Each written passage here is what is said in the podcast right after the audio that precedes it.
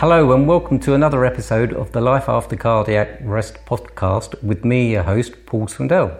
And today I'm joined by Charlie Dickens. Hello, Charlie. Hello, Paul. Charlie's a cardiac arrest survivor from Great Wakering in Southend.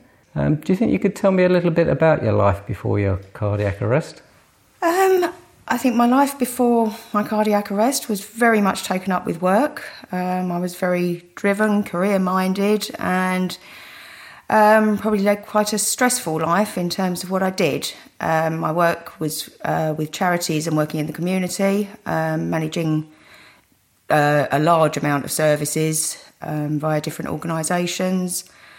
Um, and I loved it. I was very happy, I was healthy. Um, my other main thing in my life was my family, my young grandson at the time, Oscar, who was two.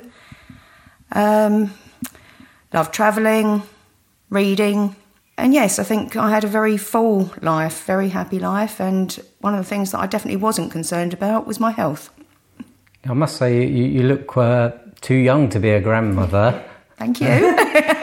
Can I ask how old you are, just for the, everyone else? I'm 49 now, uh, nearly 50, and I was 46 at the time of my cardiac arrest. Okay, no obvious health problems at the time? No health problems, not that uh, I was aware of.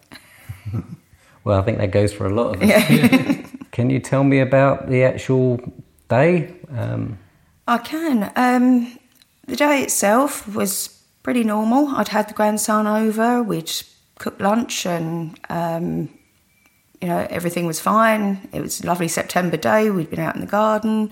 We'd taken him over the park, took him home, and me and my partner were just at home in the evening. Um, and all of a sudden, I just got what I can only describe as a weird feeling in my chest. It wasn't painful, um, maybe like indigestion, but not quite, but just didn't feel quite right. Um, I had a very heavy day at work the next day, starting quite early with a, a meeting with a number of domestic violence survivors. So at that point, I was thinking, don't worry about it, get to work, do your meeting, um, and then if it's still a problem, see a GP later in the day. So, all fine, went to bed, fell asleep, woke up at about half past 12, one o'clock in the morning, I think. And it still, the, the pain was still there, the feeling was still there, it had just moved slightly. And it still just didn't feel right. I didn't feel right. And for some reason, heart attack kept going through my head, even though I had none of the classic symptoms at all. Um, I, what, what, what, did you think a heart attack would be like? I had the the sort of classic older man image, overweight. Um, I suspected there would be pains, real pain in my chest, around my arms, jaw, all the things that I've read about. Um, and I didn't have any of that. I just had this weird feeling and a kind of sense of foreboding, sense of doom, and that something just wasn't right. So I got up and still arguing with myself that I had a really bad day the next day and had to had to get to work. Um, somehow made my way downstairs. In the meantime, I'd woken my partner, and I don't think he really took me very seriously because I wasn't saying there was anything particularly wrong. Mm-hmm. Um, but yes, I got up and I actually rang one one one just for advice. Um, I think I wanted somebody to say, "Don't be silly, you'll be fine. See a GP in the morning." they immediately said to me that they'd send a, a paramedic um, because it was chest related. Told me to open the door, open the, you know, turn the lights on, open the curtains, make sure that um, a paramedic could get in, which I did. So I went back upstairs, got dressed, said to my partner, "You better get up because the paramedic's coming. They're they're sending one." He came down. He said, "Look, you've got work in the morning." Um, and I sat there. The paramedic turned up. Um, he did an ECG, he checked my blood pressure. We were kind of joking around, and I was feeling really silly for having wasted his time. The ECG didn't say, show anything, uh, blood pressure was fine, and he said to me, It doesn't look like it's your heart, but I'll call Basildon Hospital Cardiac Unit. We'll get you over there just to be sure. literally, as he was saying that, I felt what I can only describe as just the most massive bear hug. It was like my chest was just being crushed. And I remember saying, It's hurting now. And that was the last thing I remember saying. Um, obviously, I now know that I went into cardiac arrest for the first time at that point. The next thing I remember was coming to on my floor, staring up at the beams on the ceiling, um, surrounded by this sea of faces, green uniforms, and actually feeling okay, which was quite strange. Um, also looking over me was my neighbour, who from a couple of doors down. It appears that in the, the interim, while I'd been down, uh, my partner had run for my neighbour who's an anaesthetist. Paramedic had got to work on me. He'd got me back once through shocking me. I'd then gone again. My neighbour had come in. She'd got lines in between them. They'd got me back the second time. Um, when I came to, that was after the second time. Uh, remember being put into the ambulance and you know the, the reassuring lady telling me that everything was going to be okay. Did i understand what had happened? Um, the reassuring lady who's that? She's a paramedic called teresa. I don't know her second name and unfortunately i haven't met her. Um, but i remember her sort of remember her face. Um, but and then i remember we sort of moved off from the house and do you know how long you were down for? I'm to be honest, I'm not sure. I understand that throughout the night it was over sort of over half an hour between five arrests. Um, I think it was sort of five minutes for the first one, five six minutes the first one, second one probably a lot quicker, um, and then later on, I'm really not that sure. um, but yeah, I remember being in the ambulance and having the third one. And again, feeling that feeling, the crushing feeling, and saying it's happening again. Um, I don't remember anymore until I came to on the uh, table in the lab, looking at my heart on a screen next to me while they were putting in a first stent. Um, and having a conversation. They were trying to get my nail varnish off so that they could do the oxygen levels and having a conversation to say that it was shellac, so they wouldn't be able to get it off with no ordinary nail varnish remover.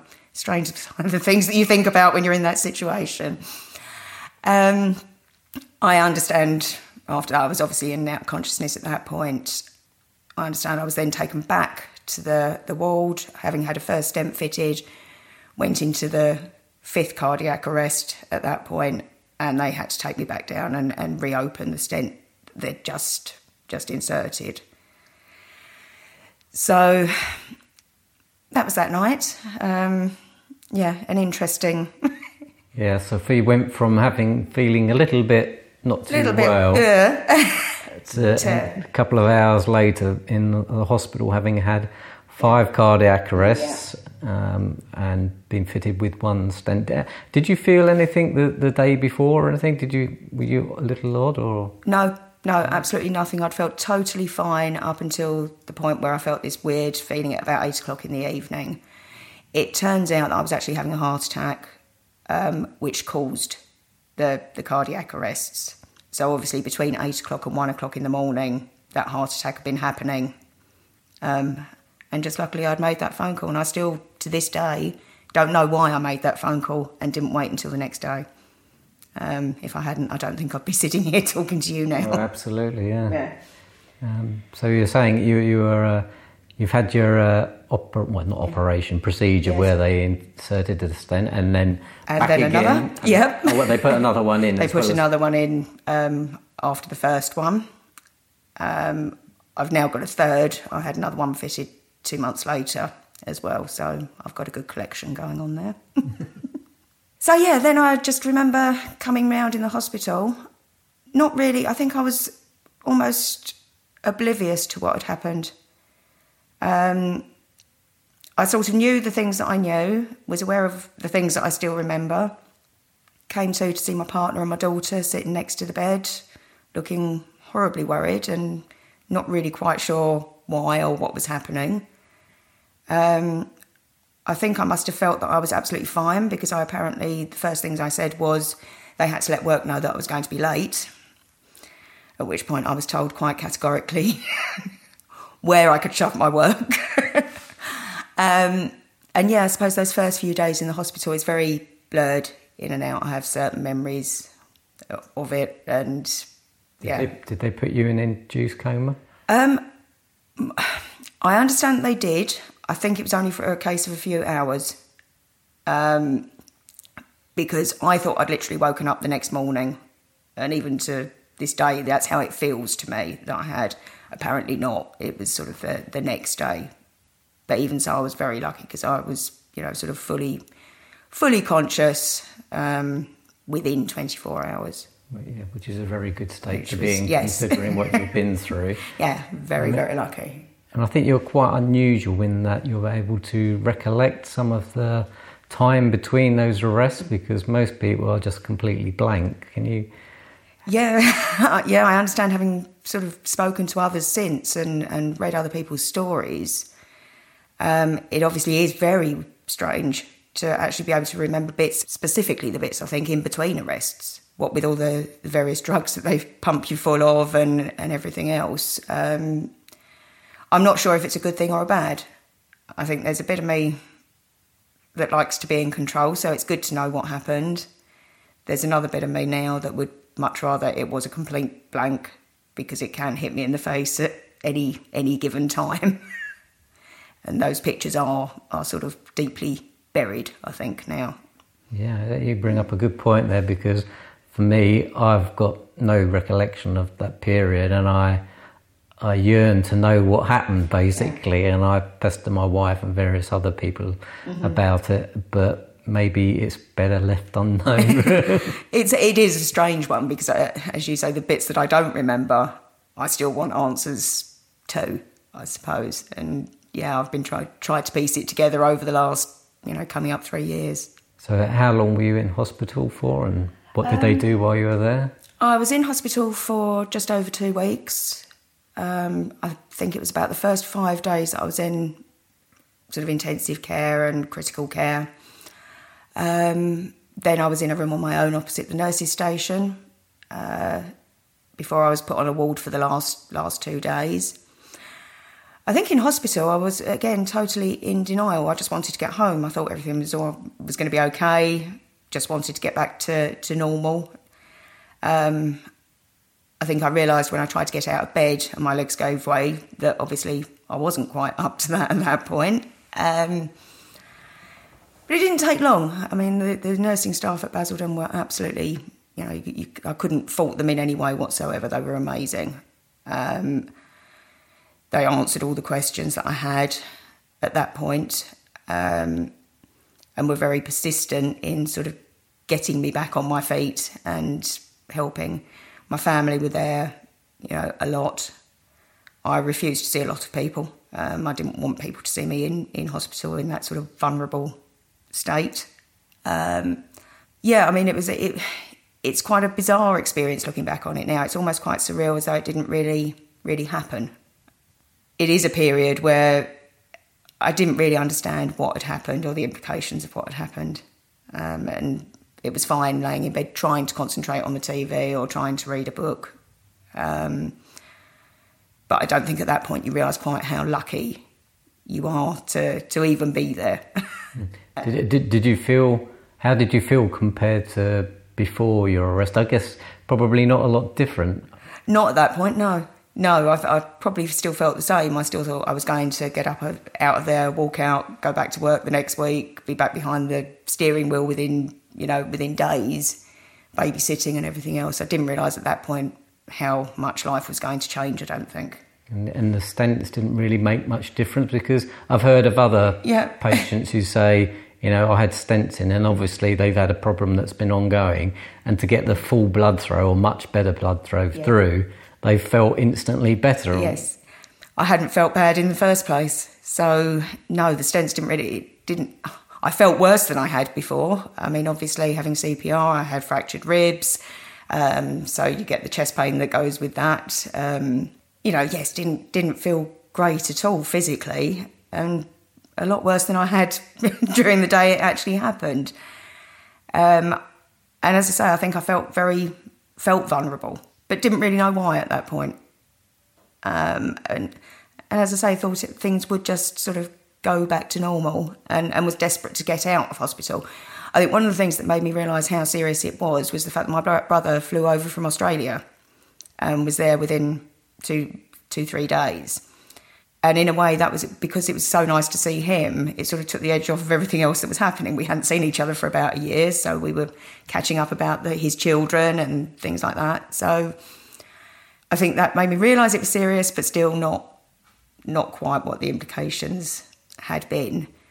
Um, and also because he was only able to get here for a, for a few matter of days, I was desperate to get myself better and out because I wanted to be home before he he left to go back. But unfortunately, that didn't happen. Um, but I was so determined to go that actually at the week it got to the weekend, and they let me have home leave for a day. to see how I would manage. yeah, they let me have home leave. They, my friend came and picked me up, took me home for about two or three hours, under strict instructions to deliver me straight back there a few hours later. You didn't get back to the hospital and find someone else was in your bed. Uh, that's exactly what did happen. That's exactly what happened. Up to that point, I'd had the room on my own opposite the nurses' station. They obviously figured that if I was well enough to go home for a bit, I could manage a ward. So when I got back, my stuff had been moved. Oh well. that really gave me the incentive to make sure I got home. uh, have you got an ICD or no?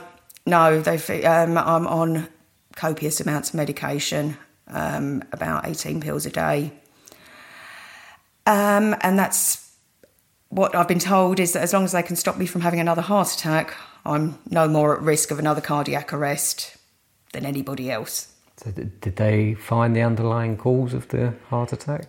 No, um, my dad died of a heart attack when he was 45. Um, I had naturally high cholesterol.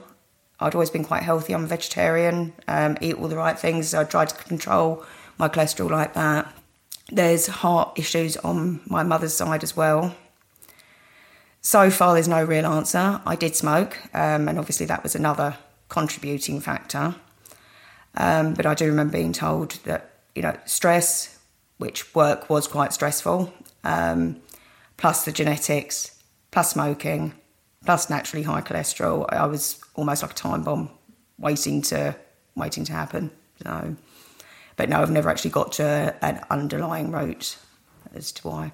But these medica- this medication is going to keep me alive. um, I just asked about the ICD because lots of people do get an ICD and then a lot, a lot don't. And I do hear from people who've had a heart attack and they go, well, why haven't I got an ICD? And they feel a little bit vulnerable without one. I did at first, very much so. Um, I think when I started actually looking into, you know, what had happened and how outcomes are for other people, and realised that a lot of people do get an ICD. I had the conversation with my cardiologist at the time and said, asked why I hadn't, and the reason was, well, we know what caused yours, um, and as long as we can minimise the risk of that happening again, then actually, they, they, you know, you shouldn't have a problem. Mm-hmm. Sounds sounds perfectly sensible. Which does make sense. yeah, because having an ICD isn't uh, a walk in the park, is it? No, I'm sure it's not. So as much as at the time I have felt that maybe I should have as a, a sort of safety net. I'm very relieved now that I don't have. So, what medications did they give you? Um, I'm on everything from statins to beta blockers, um, pain medication, um, goodness, blood thinners, usual aspirin, ticagrelor to protect the stents. What else? I can't think, but there's a there's a list. you meant was it eighteen a day? So that's nice yeah, little, eighteen a day. Mm-hmm. Nice little, yeah, not all at once. I hope. No, morning and night. I, I, do wonder when do you find the, well if you've got to take both, is it the same in the morning and the same at the night? No, slightly different. Things like statins you take in the evening after you've eaten to try and negate the, any uh, damage that is the statins for the cholesterol? That's for cholesterol. Um, yeah, and other things like the bisoprolol and ramipril, take, which helps the heart itself. Uh, they're, they're morning. Um, all of them come with their own particular side effects, which is always nice. And they are, to be honest, always a constant reminder of what's happened. Hard to escape from it all when when every morning and every evening you have to do something that you know is is a consequence of what happened. But but they're there and they keep me alive. So I'm grateful for them. How long did it take for them to sort of find your right mix of medication? Um, not that long actually. Um, I had a lot of problems with the statins initially because one of the, the things that was fallout from the cardiac arrest was developing fibromyalgia. Um, Which is? It's almost like unexplained aches and pains. Um, it's normally diagnosed via negating anything and everything else. Um, so arthritis, rheumatism, that sort of thing. Um, I'd had it mildly when I was younger, and it seemed to have sort of righted itself. However, after the cardiac arrest, it came back with absolute vengeance. It can be quite debilitating. You get lots of pains in any, all joints, muscles. Um, it can cause brain fog, fatigue. Yeah, not a particularly pleasant condition, condition yeah. to live with. Thank you. the other thing that you get is, uh, from uh, the fallout of a cardiac arrest is loss of words. That's uh, knowing what you want to say and not being able to get your head around it. Yeah. I was going to say, how were you when you, you were discharged? Because we you talked about how you got a bag full of medications. Um, so, what did the hospital say to you at that point? and was there any uh, planned things for your recovery? Um, I think immediately, I, I, know when I was in hospital, somebody had come to see me to talk about um, follow up, and at that point, I was particularly tearful. Um, I was having a day where I was struggling quite a quite a lot, and she at that point mentioned making a referral to Southend's cardiac team, who I would be transferred to um, on my release from Basildon. Because you actually live near a Southend. Near Southend, yeah, yeah. Do you know why they took you to? When you say Basildon, do you, do you mean the Essex Cardiothoracic Centre? The cardiothoracic, yes, yeah. Um, I understand because they are the experts. Um, that's why I was taken there. And as I say, that my treatment in there couldn't be faulted at all. Um, they were amazing, and I owe them my life. Um, so yes, that was a referral was made for Southend to pick up through via cardiac rehab, um, both physically and emotionally. I think I was one of the lucky ones because I had a heart attack. Obviously, I was referred for cardiac rehab, which I understand not everyone that has a cardiac arrest is fortunate enough to to get. So yeah, that referral was made. But other than that, really, no, it was a case of sitting by my, down by me on the day that I was being released, giving me the bag of medication, telling me when I needed to take it, um, and what it was for, and pretty much, well, there you go, and we'll be in touch. Which actually, at that point, for me, was fine because I still wasn't taking it very seriously. I think like, that's good. I can go home, get on the rest of my life, and keep taking the medication. Are we in a bit of denial, really, that it happened, and you thought, yeah, it's just a just a, a minor blip in life. Yes, yeah, and I think that continued. At first, I got home, you know, walked straight in the door sat on the sofa where I'd had the cardiac arrest and didn't really even think anything much of it. People have said to me since, uh, How do you do that? And well, I'm still doing it. Um, I think because of the denial, it enabled me to do things that, had I had a chance to think about it too much, I probably wouldn't have done. Um, I'd have been had the house on the market immediately. And I think that was how it was. At first, it was just a case of getting used to the medication. You're almost euphoric that having survived so it feels good. You're in, you know, things will go back to normal. And I'm really, I've done really well. I've cheated death. And I think it's only a bit later that then it actually really hits you. I remember sitting one night, literally, and I'd been feeling a bit more down and down. And then I just suddenly felt, had felt this overwhelming sadness. And I don't think I ever understood what sad meant um, until this particular moment. And I couldn't stop crying. And I think that the flashes of the images were, were coming. I was on my own, my partner had gone to bed. I haven't slept properly since it happened, so that's another contributing factor, I think, to um, not feeling so great at that point in time. And I remember just sitting there thinking, I just don't know who to, where to go. What, how, how do I deal with this? And in that moment, thinking, actually, that black space, there was this peaceful black space between feeling the crush and waking up on the floor where there was nothing and that all of a sudden became very, very attractive, which is a really weird thing to say. But the piece of it, I think, I think the thing is afterwards, you think you're okay, you think you're emo- you've got your emotions in check, you're, you're euphoric because you've you've survived. You're not looking forward, but then you hit that point where actually you do need to. You know, you've got to try and move on from it, and that's when you realise how difficult it actually is and how much it's become a part of you um, trying to survive. And I was very lucky that night. I started googling things because I didn't, just didn't know what to do. I was either going to sit and cry all night or I had to do something.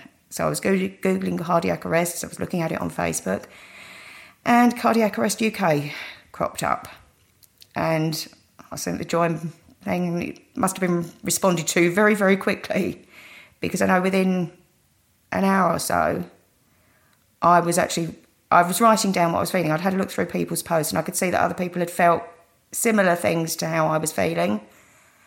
And I think I just literally blurted everything out and just said, "This is how I'm feeling. I shouldn't be feeling like this. I should be happy. I should be grateful." But actually, I don't. I'm, I'm feeling really low. And the messages that came back were so full of support, and other people saying, "We understand." That that was a real. I think it was a turning point for me. It almost allowed me to feel how I was feeling because I wasn't going mad. I wasn't completely alone. Um, but it was also permission to actually think, okay, we'll just go with it. Don't keep fighting yourself. You don't have to be this superwoman that is going to be back at work next week, you know, babysitting, chopping down trees in the garden. You can go with how you're actually feeling and, and live it. Um, how soon after the cardiac arrest was this, do you think? I think it was about two, two and a half months, maybe. Not sure exactly. So, uh, uh, the preceding um, eight, ten weeks, how, how had you been during that time? As I say, I think initially I'd been fine, quite euphoric, quite happy, thought everything was going back to normal. It was just a case of getting used to the medication. I think as I went looking back on it now, I think I got progressively worse over that period. I think after I'd had from coming out of hospital to when I went back into hospital to have the third stent fitted, which was exactly two months later in the November. I think that's probably when it really started hitting home because I was aware for that one. I was laying on a table, I was watching my heart that time. Um, and it brought back memories of what had happened the first time when I wasn't really aware. Um, they'd had trouble stopping the bleeding um, from where they'd gone in through my groin to put the stent in. And I remember going completely cold and shivering whilst I was on that table and just thinking, this is it. I'm, I, you know, I'm going to bleed out almost. Very dramatic. Um, but I think that came as such a shock, um, one that I hadn't expected, um, that it re- that really threw up a lot of um, a lot of thoughts and feelings about the whole situation and was maybe the, the, the trigger for me taking it more seriously. Do you, do you um, think that was because of the partly because of the memories that you had as well at the the first? Uh... Yes, yeah, definitely.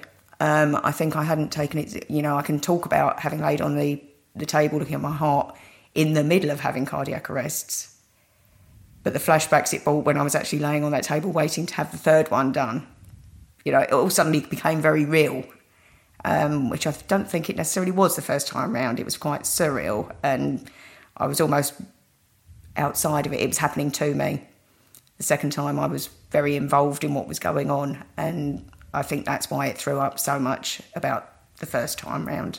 Yeah, it's a very good point, and there's a lot of similarities with me there actually because um, I've got no memory of the first one, but three months after I had my one, I had a, an issue with my, uh, as it turns out to be, with the ICD lead. Mm. And I was admitted back into hospital and I had a panic attack when I was having an ECG, and I've had gazillions of those. Yeah.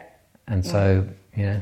you know, I was a lot more aware, of my conscious state was a lot more. Uh, aware, and I, there makes me think that there's something buried away in the back there mm-hmm. that has remembered what went on. Yes yeah. And you don't want to go here anymore, Paul. It's, it's this is a bad place. yeah, no, and it's frightening. It, it is frightening. It is very, very frightening. I mean, from my point of view, the panic attack was worse than the cardiac arrest because I don't remember that the first one. Yeah, and talking about panic attacks, I think probably a lot of us have ended up back in hospital afterwards with panic attacks, thinking it's happening again. Mm. Um, I know I did. Um, I think once, once before the Christmas and then once afterwards, um, early part of, of 2017. The first one was definitely a panic attack. It, I now know but at the time, I really felt like something. It, it, was so much worse than the first when it had actually happened the first time. You know, I almost felt like I had pains in my chest. I could feel my heart going. None of that had happened before. so, so you did feel like you were going to have another heart yes. attack. Yeah, definitely. And was there any? Did you go to hospital and? I did. They adjusted some of my medication a bit, um, the beta blockers and things to try and sort of. They reduced my dosage, um, and that did seem to to help. Um, and then I did end up back in hospital again afterwards, which then turned out to be pericarditis, which is a, a sort of um, infection around the heart, which stupidly had been caused by a, a broken tooth that I was literally due to go and have sorted out. So take care of your teeth, folks. well, uh, yeah, you're not the first person who I've heard say something like that. Mm. Just last week, there was someone else who mentioned that they had a a problem with their teeth and they ended up in hospital because yeah. of it. Yeah, it, it's apparently a proven link um, between hearts and teeth. So, indeed. So, yeah. I know a lot of people are uh, worried or anxious about going to see the dentist after they've had a cardiac arrest, and partly because they well because of what happened, but also because of ICD, and they're yes. worried about the equipment whether it's a, a problem with it, and there's not generally. Right. Mm-hmm. Um, I don't think there's any reason why you shouldn't go and see a, a dentist, if especially if you, well, you do have to inform them mm-hmm. um, of what's happened to you and what medications you're on, and they they're they're one of the best places to go actually because because they normally have a, a defib. Yeah. They have everything. They normally have a defib on site as well because um, it's a recommendation for them to do so. Mm. That's another point yeah. actually. If you're ever out anywhere and someone has a cardiac arrest, go to your local dentist because they'll have they, one. They'll know where. To, yeah. as, as, long as there's not some t- uh, busybody who won't let you have it, but which has been known. But anyway, uh, going back to what you were saying, you put this sort of episode down to anxiety. Would it be? Yes. Yeah. I mean, I think I don't know where it comes from. I think the slightest little thing, and, and normally nothing um, can be what can cause anxiety. Things that would never have worried me before um, all of a sudden can be a problem. I get very anxious about being alone with my grandson. Obviously, there's always that fear. Once once it's happened to you, there's always going to be the fear that it could happen again. Um, and I think I'm a lot better now, but in those initial months, I found it very difficult. I didn't like um, I didn't like to leave the house for for months. Um, I didn't drive for months. Uh, I, I, still don't like going anywhere too far on my own. Um, Did was it because you didn't trust your own body? Do you think? Yeah, yes, I think that's probably exactly what it what it is, and it's also the fear of what you could do to somebody else. So, or putting anybody else through that situation. So, in a way, bizarrely, for a long time, I felt that I was safer and other people were safer if I actually sat on the couch in the position that it had happened in the first place. Go figure. It's understandable because there are a number of stories of where drivers have had a cardiac arrest driving and uh, absolutely uh, and mm. taken out people and caused devastating uh, effects. Yeah. yeah, and I think there is there is always that that fear, and I think you learn to live with the fear. I don't think it ever goes away completely. I think you do. You learn to to get on with life. You've you've got to find that new that new balance, the new normal. Um, Otherwise, it's beaten you. You know, so. And I think it took me a long term, long time to sort of come to terms with it. Um, I know of other people who, uh, whose stories I've read that are absolutely miraculous. You know, they they're back running marathons within a year and things. And I think everyone reacts differently. I mean, I'm lucky that I've been left with not too much fallout, but obviously I've had quite a lot of physical issues that have come from it. Um, Could you go into those? As I say, the fibromyalgia is is a, an issue. It's a problem. Um, I have days where I literally can hardly get out of bed, um, where pains are so bad. I've had numerous hospital tests which are still ongoing to try and get to the, the root cause of why I constantly feel like I've stuck my shin on a table. Um, things like things like that. Um, I've also been diagnosed with COPD since, so I have to take them after inhalers and things like that that also go with it. Um, that's lung disease, so restricted lung capacity. Um, again, not sure it could be to do with my previous smoking, but also the cardiac arrest obviously heightened it, I think. Um, as I say, I wasn't aware of any issues before. So, yeah, going from feeling that you're perfectly healthy to then within a couple of months having to come to terms with having things that actually are going to be lifelong conditions um, is, is quite hard. What about the other sort of common uh, complaints, I suppose, or that um, cardiac arrest survivors often mention, like um, problems with their memory and anxiety, uh, uh, fatigue? Yes, definitely. I think it's a bit of a double edged sword because fibromyalgia obviously gives the same. Uh, when I talk about sort of brain fog, um, that's similar to sort of the memory loss. I can have a conversation with somebody and completely forget that I've had that conversation.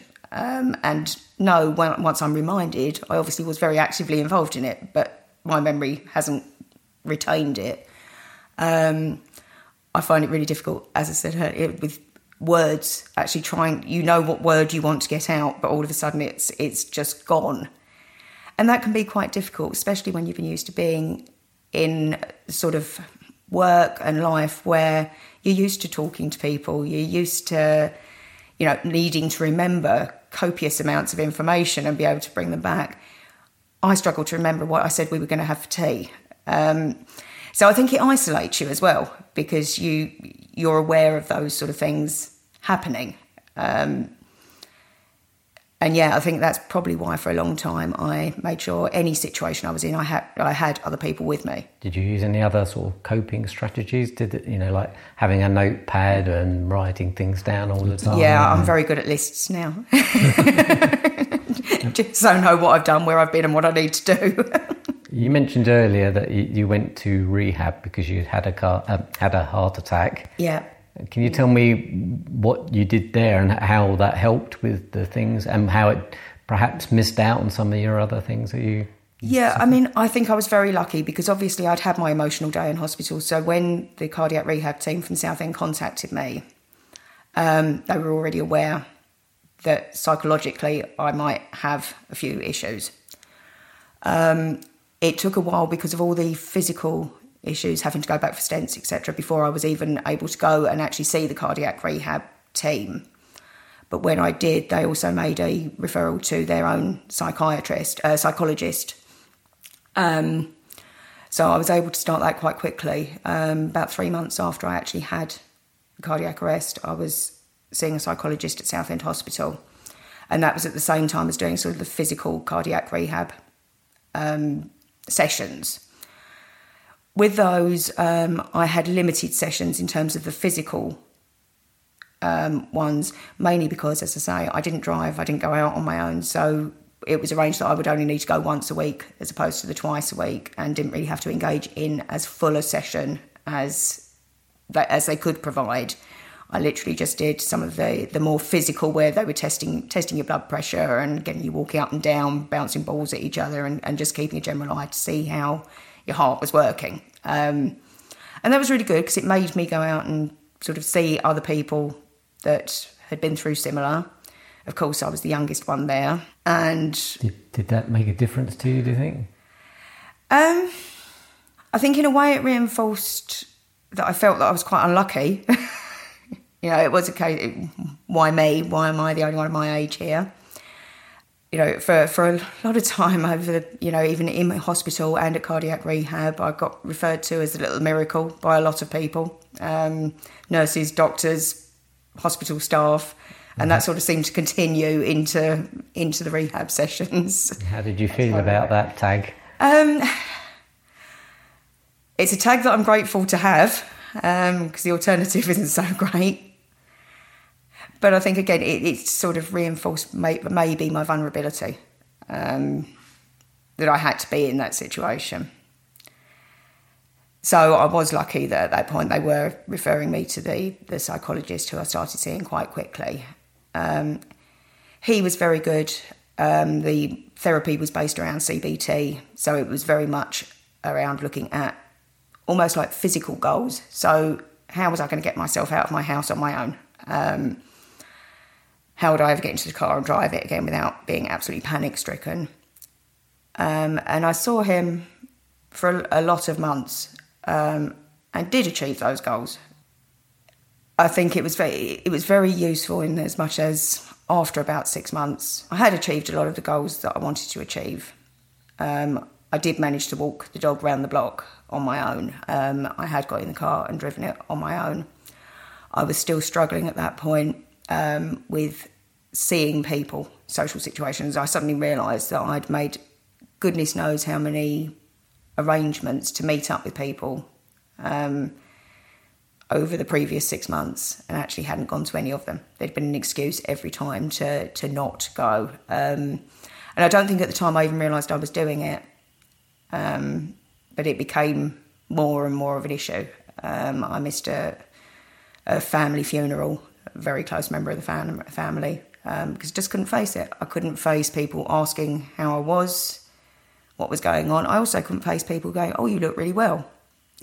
when inside, I, did, I, I felt I was absolutely crumbling, and wasn't even sure who I was. So the CBT definitely helped in terms of giving me practical goals and making me sort of act on doing things and just taking the plunge. But I think it was about nine months in that I would start really started suffering badly from flashbacks, and it became it felt that it was becoming more and more with me instead of less and less with me. Um, I didn't matter what I was doing. I'd suddenly see myself looking at the ceiling, or I'd see the people, yeah, standing over me, or I'd be something would be happening, and my brain would get too busy, and I'd almost be wanting to be back in that black place. And I started mentioning that to my psychologist, who very quickly um, diagnosed PTSD. Um, he he tried to look at doing some reliving, but at that point I wasn't ready for it. Some reliving. Reliving. The idea is that they try and take you back to the memory that's disturbing you and make and, and refocus your brain because your brain's processing it in the way that it wants to process it, not necessarily it's not necessarily processing what's real. It doesn't understand what happened in that period where you weren't around. So it's trying to make sense of it, is how it was sort of described to me. Um, and one of the ways of treating that is to almost go back to that and talk through how you felt in each moment, almost moment by moment, um, to try and retrain your brain. But at that point, as I say, I found it just too difficult to even talk about it. There's no way I could have sat and talked the way I am at the moment without absolutely breaking down, having panic attacks, and and just falling apart. So he then referred me on to um, the psychiatry service in Southend um, to try and get me um, some antidepressants because he felt that actually my emotions were so all over the place that before I could do anything, we almost needed to get me a bit smoothed out, I think, get my emotions back under control. I seem to be either euphorically happy or, for want of a better word, almost suicidal. Sounds a bit of a roller coaster. It, it indeed was a roller coaster. yeah, and I never was particularly good on roller coasters. I like being in control. So, which I think again is uh, is part of maybe why it's uh, became such an issue with me because I wanted to be in control. I was trying to get my control back, and the more I tried, the more it was slipping away. Um, so yes, that's um, he made the referral. I was given antidepressants, and they helped. They did help. They stopped me crying. They evened me out. Um, I'm not taking them now and I feel better for not taking them. I didn't don't mm-hmm. like to feel they made me feel a bit like a zombie. Uh, it was sort of I knew what was going on in my brain, but my body uh, I couldn't um, express it I think. How long were you on those for? Um, about on and off for nearly a year. So I'd take, I'm sort of taking them, then feeling a bit better, then weaning myself off, and then if it got bad again, then I'd start taking them. Probably haven't taken them for about three or four months now, and actually feel like I have got control of it, but know that I can see, you know, should, what to do if I should go the, sort of to that place again. But in the meantime, they'd arranged for me to have EMDR, which is eye movement Desensitization and resensitization, something like that. I'm glad you know what it is. Yeah, and I'm literally on my sort of third session. And how's that going? So far, so good. Although I think I'm proving slightly difficult. Um, it sounds bad because it looks as though everything's a, is is a problem for me. Um, but one of the things they asked you to do is to find sort of a happy, safe place that you can go to in your head when things feel bad. Unfortunately for me at the moment, the Black Peaceful place is still one of my happier places, and they don't think I should really use that. but uh, they've likened it to that situation to almost being like a, a almost like a drug that you know with a heroin addict they may chase a high. With me, I'm chasing that peace. It's like I want my brain to switch off and and stop thinking about it, and which sort of makes sense. But I have heard amazing results of EMDR, so I'm hopeful that. Yes. There are several uh, people in the group who've gone through that, and yes, I read some side. of the the stories, and it does seem amazing. So I'm definitely hopeful, and we'll keep at it. Have you have you considered um, mindfulness as well? I've looked. I have looked at it. I must say, it's not something that I've really gone into. I think because because my brain works overtime, I find it very hard to just switch off and be in the moment. It, um, and when I try to do that, I tend to end up back in the wrong place. Well, so. maybe you could look at that because it, it, can help you with actually sort of con- not controlling it, but going with it. Yeah. Okay. Well, I'll I'll definitely have a look at that. So you've gone through quite a lot, uh, and how are you now? Do you think? Um, I think I'm in a good place now. So this, this is what two and a half years. Two and a half years, yeah. Um, I'm definitely in a better place than I have been. I think I'm finding it easier to accept my new normal. Um, I don't know that I'll ever be able to say yes. I'm absolutely okay with it all. Um, life changed overnight. You know, I never went back to work. I would like to hope that one day I will be able to. Um, but in the meantime, I have managed to find things that relate to my new normal that also make me happy. So I can't say I'm in a bad place. Um, do I wish it hadn't happened? Yes, of course I do. Um, but it has. So I think it is very much now I'm in a position and a place where I'm trying to move on, to accept it, to be able to put it behind me or just make it part of me now rather than something separate that happened to me um, that I keep fighting against. You're gradually adjusting to it. Adjust, yeah, yeah, to that new world where life isn't quite the same as it was before. you mentioned that you didn't go back to your work and that you've got grandchildren. How's that affected your life, not being able to work and? Um, it's been difficult in some ways. I mean, obviously, not being able to work. I was previously very, very independent. Um, you know, I made my own money. I bought my own house. I um, didn't ever have to ask anyone for anything. Um, so that's changed. I've had to adjust, and in some ways, that's not a bad thing. Um, it means I've had to learn to work better with other people um, and probably take other people into account more. Um, so it's a two edged sword. The other great thing of not working is being able to spend so much time with my grandchildren, which has been absolutely lovely. I mean, when I understand that when I actually came round on my floor, my first words to my partner were, Don't forget to tell Lily, who's my daughter, and Oscar, my grandson, how much I love them if this goes wrong. Um, and that's why I feel grateful every day. I look at him and I look at her, and think about what I w- what I would have missed, and I couldn't be more grateful to be here. I'm also lucky enough to have a, a four year old, a four month old granddaughter who was born just before Christmas, um, and she her little smile was enough to make anyone want to live forever. mm. So yeah, in life's different, but there are definitely bonuses. Um, I get to spend much more time with them than I ever did before. Um, I get to go out to lunch a lot more than I ever did before. You've got to look for the positives. Got to look at the positives. Yeah. um, and obviously, we've been involved with some some other things that I'm very proud of since since it all happened, and mainly thanks to you, Paul, and the group. I mean, it's given me a chance to to meet other people who have been through similar. Being part of the G- GWR, one of the 127, was an absolute honour.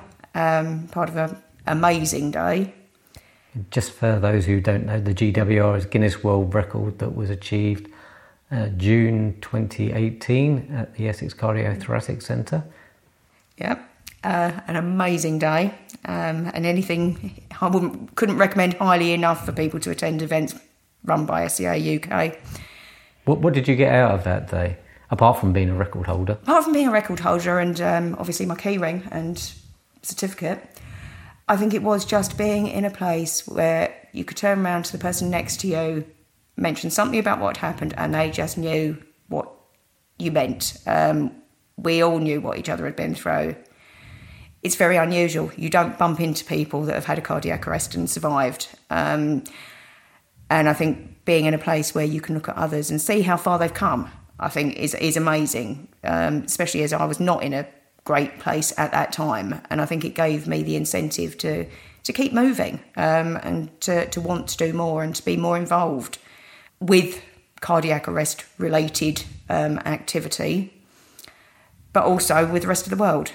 Um, it took a lot, even the morning of the, the, attempt, I still wasn't sure if I was actually going to manage to get myself dressed out the door and get there um, and be in a room full of other people. But yeah, just doing it really gave me the incentive and the courage to know that I still can do those sort of things. So that was amazing. Um, Did you were you worried about being in a big crowd of people, do you think? Absolutely. Absolutely. I didn't know that I'd be able to talk to other people. Um, I was worried about just literally being in a crowd of people. Um, I think you get almost oversensitive, and I don't know if this is something that's gem- general to cardiac arrest, but noise, people, bustle, it can all get too much. Um, sometimes feel like your brain's going to explode with things going on around you. and that's one of the things that I was worried about that I'd get there and actually just wouldn't be able to face being amongst everyone. But I think it was so, everyone was so welcoming. Um, everyone was smiling at each other. It was almost like an unwritten sort of understanding that people just got it. And I think that was really good. And the few people that I did speak to we all said exactly the same. That that was sort of the, the brilliant thing about it was that it didn't matter who you talked to, um, especially within that room, whether there was 127 of us all in one room, just the survivors, um, and it was a. It was fabulous. It, you can't really describe how it feels. No, looking around and thinking, "My goodness, we've all been there." It's a kind of therapy. Really. It was definitely a therapy in itself. Yeah, yeah. So when you went home and recovered from that day, did you do you feel like you'd moved on in your recovery? Yes, yeah. I felt very proud um, of all of us, but of myself as well for for having done it.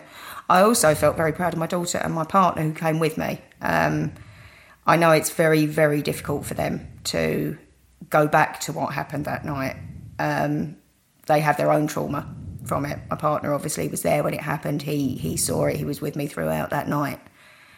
Um, he still finds it very difficult to talk about, um, and I think he would like to almost be able to just park it somewhere um, and for us to move on. Um, so I think even for the fact that he and my daughter came along with me, that was a massive step as well. And I think for them to realise that I'm not unique in being slightly insane after cardiac arrest um, was quite a good thing for them as well. Has your partner considered getting any help for himself? Because you, if you're a member of the group, or mm-hmm. as you are, you, you, you can get some counselling free if you can't get it through your NHS provider. I've I've suggested that he might want to. Um, he's he's a typical builder. He doesn't use computers. Um, everything should be seen in black and white. Um, you know, if it if it can be built and drawn on plans and put together with maths, that's what he understands. Um, I don't know if you've ever read a book called A Man Like Ove. Uh, no, A Man Called Ove. Um, my partner is an Ove. and anyone that's read it would understand what I mean by that. Um, I think in time, maybe. Um, but I think they've concentrated so much on me that maybe they haven't. I might recognise more what they're going through than they actually do. Um, I think that tends to be the case, though, isn't it? Because yeah. we've gone through that uh, event, mm-hmm. and it's a medical event, so we're focused on to get us well and healthier. And the yeah. person who's seen the whole trauma yeah. Uh, gets pushed to the side pushed to a certain, mm. not pushed to the side, but not. Um, they don't get the attention they deserve and need. No, absolutely, and I do think if anything could be improved within hospitals is that the, you know relatives partners are given some idea of maybe what to expect afterwards. Because I think the way I became came as such a shock to them. It had always been me that was very much in control. Me sitting back and going, I can't do this. They didn't really understand. Um, so was there a change in the dynamics of your household? Totally, I think. Um, I say totally. No, I'm still a bit of a control freak. Um, dynamics have changed. Yes, I'm. I'm not invincible anymore. Um, and there's also the temptation on their part to to overprotect me. I think so. It, it's a thin line, isn't it, between wanting someone to care about how you feel, but not wanting to encroach on your being, and it's it's a tightrope. I think for all a bit of us. Suffocating at times. Yes, yeah, absolutely. yeah. yeah. But it's only in the best uh, best will, really. Yeah? But it also has the can have a negative effect on them as well because mm. they're being a bit too hyper vigilant and they yes. can become a little bit anxious all the time from, from doing that. Yeah, yeah, no, definitely, and it's it's quite apparent at times. You know, I'll go to do something, don't, I'll do it.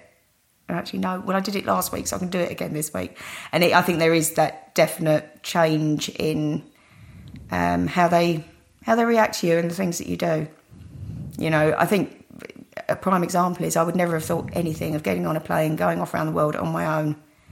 Now, if I even mention, you know, get, maybe getting on a train to go down to Devon to see my friend, that is, they're worried. Um, so, yeah, we have to work around those things. Have you have you done any travelling since? Have you gone on a plane? Yes, I've been abroad a couple of times since, uh, three times. Only uh, short haul Europe, but. Um, How did you find that? Actually, I found it fine. It's it's weird. I always had a thing about flying, in as much as I loved it, because it was one place where I couldn't be in control. So I used to be able to get on a plane, read a book, and anything else was out of my hands. And that's still kind of how I feel about it. So, um, which is quite odd, bearing in mind a cardiac arrest is out of your hands. And maybe that's why I sort of liken it to that being my peaceful place. I don't know. but yeah, so yeah, life doesn't stop. It just is, is, it changes. Do you think your partner's uh, adjusting to it now? Is time a healer for him as well? Do you think? I think time definitely is a healer. Um, I think it, it, rears its head now and then. Um, I think he, for me, it's diff- it, it is quite difficult because he's not a talker. He's he's a doer. So he'll redecorate the bathroom rather than talk to me about what happened that night. Um, but we have our own way of sort of working working around things and and dropping things into conversations and and sort of it's a bit like boxing ring in some ways. You know sort of come forward back off come forward and eventually we'll get to where we need to go. But i suspect we were probably always a bit like that. It was just over different situations. But i think it has brought us all closer together. Also that we've had to you know we've really had to work at it together yeah, that's a good point because it can put a lot of pressure on the family situation. For some, it can pull them apart, but for Absolutely. others, mm. others it can pull them together. So that's good to hear that. Yes, yeah, we're in a good place. Good, good. one question I quite often like to ask is Have you got any tips or advice for other people going through a similar situation? Um, my main tip for anybody that hasn't actually been there yet is make sure you take out critical care, uh, critical illness insurance, because um, terminal illness doesn't cover you for a cardiac arrest if you come back. Well, that, that, uh, uh, I mean that's a good point. That the if you're listening to this and you've got uh, critical illness insurance, and you took your policy out more than a few years ago, do check it that it's covered for cardiac arrest because the older ones tend not to be. Absolutely. and um, the alternative is income protection insurance, which mm-hmm. is slightly different. Yes, I think uh, it's too late. To take it out while you feel that you're absolutely fine rather than afterwards. Um, what about any health type ones or health type tips? Things I mean, to help you in your recovery. I think in terms of sort of just general health, it is look after yourself. I mean, I probably did a lot of things wrong with my health beforehand, in as much as work came first, so I'd, I'd skip breakfast, I'd skip dinner, I didn't always eat the right things. You'd be grabbing things on the go. So, you know, looking at your day to day healthy lifestyle is definitely one thing. Afterwards, I think talking about it is is definitely a help. Um, if I'd talked about things more before I got into the bad place, I think maybe I wouldn't have got as bad as I did. I think if I hadn't tried to appear that everything was fine and that I was dealing with it and coping with it, um, I don't think I'd have gone to the very dark place that I did go to. So talk, talk, talk some more. Um, with it, with, it, with your family or with other survivors? I, I would say both. Both. Um, I think with my family, it might have been easier for them to deal with the aftermath had I spoken to them earlier. Um, they'd have seen things coming maybe before it got to the point where it was too bad. I think talking to the survivors has been a lifesaver for me. Um, the group has definitely provided me with the support that I wouldn't have known where to get. So even having gone through, you know, psychologists and therapy, actually some of the advice on the group, um, and I don't mean in, in, terms of physical health, I mean in terms of just support and knowing that somebody out there gets it, um, has been absolutely invaluable. It, uh, I don't know where I'd be without that group. So that's great to hear, and it's true. Have you got a copy of our book, by the way? I have indeed. I don't think I've rated it yet, but I will do. Yes. That's, that's the Life After Cardiac Arrest book, which is compiled from the sort of best um, or most varied uh, entries on our blog on the website suddencardiacarrestuk.org and it's available as a ebook or a um, paperback through Amazon. And if you do read it, please give us a nice review. it's excellent. For an insight, it's absolutely excellent. And we hopefully will be having a, a second edition, um, maybe this year. And uh, Charlie's actually submitted a uh, an entry which is um, very good. I haven't published it yet. I need to get my finger out. I've got a bit behind on that, so apologies for that. But also, you wrote a, a very nice poem as well.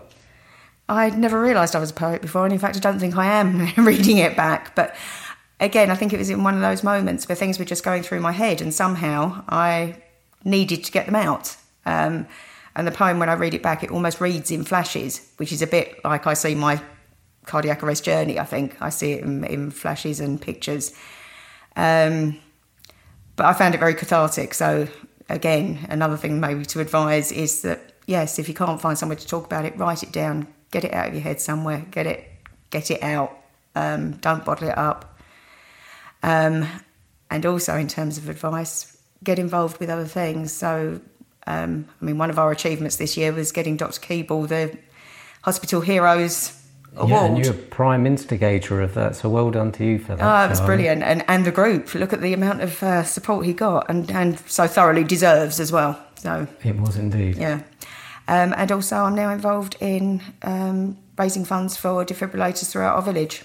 Um, we've just raised, the local WI has just raised enough money to purchase our first one. Um, and for my sins, I've been made the chair of the, the group that is uh, trying to deliver five across the area. So again, it's just another way of sort of using it for as a benefit rather than seeing it as always as a, a negative. Yeah, I find, think we have find, to build on a, it yeah. finding a different purpose in your life and mm-hmm. giving something back. Yeah, absolutely. That's a brilliant positive note to end on. so thank you very much for um, chatting with me today, and I hope people appreciated your time because I certainly did. Thank you, and thank you for listening. Thanks a lot.